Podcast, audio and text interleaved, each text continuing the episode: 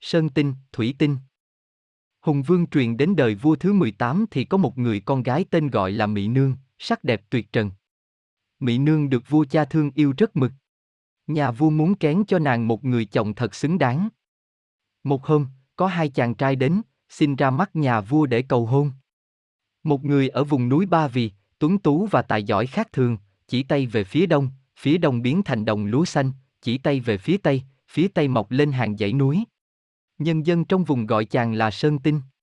Còn một người ở mãi tận miền biển đông tài giỏi cũng không kém, gọi gió, gió đến, hô mưa, mưa tới, chàng này tên gọi là Thủy Tinh. Một người là chúa của miền non cao, một người là chúa của vùng nước thẳm, cả hai đều xứng đáng làm rễ vua Hùng.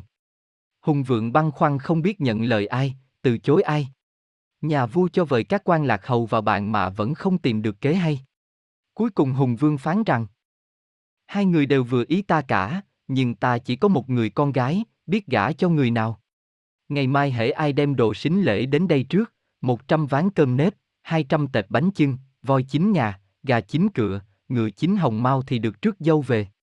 Sáng sớm hôm sau, Sơn Tinh đã đem đầy đủ lễ vật đến trước và được phép đưa dâu về núi. Thủy Tinh đến sau, không lấy được vợ, đùng đùng nổi giận, đem quân đuổi theo một hai đòi cướp lại Mị Nương. Thủy Tinh hô mưa, gọi gió, làm thành dông bão đùng đùng rung chuyển cả đất trời, dần nước sông lên cuồn cuộn tìm đánh Sơn Tinh. Nước ngập lúa, ngập đồng rồi ngập nhà ngập cửa. Sơn Tinh không hề nao núng, dùng phép màu bốc từng quả đồi di từng dãy núi chặn đứng dòng nước lại. Nước dâng cao lên bao nhiêu, Sơn Tinh lại làm cho đồi, núi mọc cao lên bấy nhiêu. Hai bên đánh nhau ròng rã mấy tháng trời, cuối cùng Thủy Tinh đuối sức, phải rút quân về. Từ đó, oán ngày càng thêm nặng, thù ngày càng thêm sâu, không năm nào Thủy Tinh không làm mưa bão, dần nước lên đánh Sơn Tinh và lần nào Thủy Tinh cũng thua, phải bỏ chạy. Khảo dị, cuộc chiến tranh giữa Sơn Tinh và Thủy Tinh. Vua Hùng Vương thứ 18 có một người con gái tên là Ngọc Hoa xinh đẹp tuyệt trần. Công chúa vừa tuổi đôi tám, Hùng Vượng cho lập lều kén phò mã tại Hạt Trị, cho sứ giả đi loan báo khắp nơi chọn người hiền để trao ngôi báu. Trai tráng kéo về kinh ứng tuyển, bao thanh niên tuấn tú, văn võ tinh thông, mưu lược thần kỳ sinh ra mắt, nhưng vẫn chưa được Ngọc Hoa ưng ý, nhà vua còn đang băn khoăn lo lắng thì phía ngoài thành có hai chàng thanh niên tiến vào trước lầu xin ứng thí, một người mặt mày sáng sủa, da dẻ hồng hào, tên là Sơn Tinh, một người nước da xanh biếc, hình dáng kỳ dị, tên là Thủy Tinh.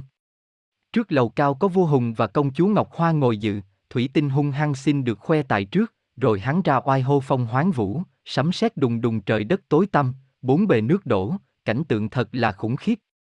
Thấy vậy, Sơn Tinh liền dơ cao gậy thần lập tức bốn bề phẳng lặng, cây cỏ xanh tươi. Vua Hùng thấy cả hai người đều tài giỏi khác thường nên trong dạ còn đang phân vân chưa biết gả công chúa cho ai và từ chối ai, liền phán rằng, một thuyền quyên không lẽ sánh hai anh hùng. Vậy sáng sớm ngày mai ai mang đủ đồ sính lễ gồm có voi chín nhà, gà chín cựa, người chín hồng mau, mười chỉnh vàng cống cùng các giống chim muôn lạ, đến trước thì ta gả con gái cho. Hai người vâng lệnh, vái tại nhà vua, rồi vội vã ra về lo sửa soạn lễ cưới. Sáng sớm hôm sau Sơn Tinh đã chuẩn bị đầy đủ lễ vật vào chầu và xin được đón Ngọc Hoa về núi Tảng.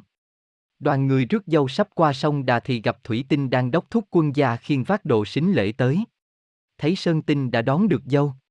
Thủy Tinh vô cùng căm tức, làm phép ra mưa to gió lớn, sấm sét đùng đùng, dần nước lên cuồn cuộn mang theo cả bầy quân tướng thủy tộc, gồm đủ các loại thùng luồng, ba ba, giải và hàng ha sa số tôm, cua, cá, tép vờ vờ. Âm âm đuổi theo Sơn Tinh, Hồng cướp lấy Ngọc Hoa. Hai bên giao chiến với nhau rất dữ dội. Thủy Tinh bao lần dân các đợt sóng thần lên đánh. Nhưng sóng dân cao bao nhiêu thì núi lại được đắp cao bấy nhiêu.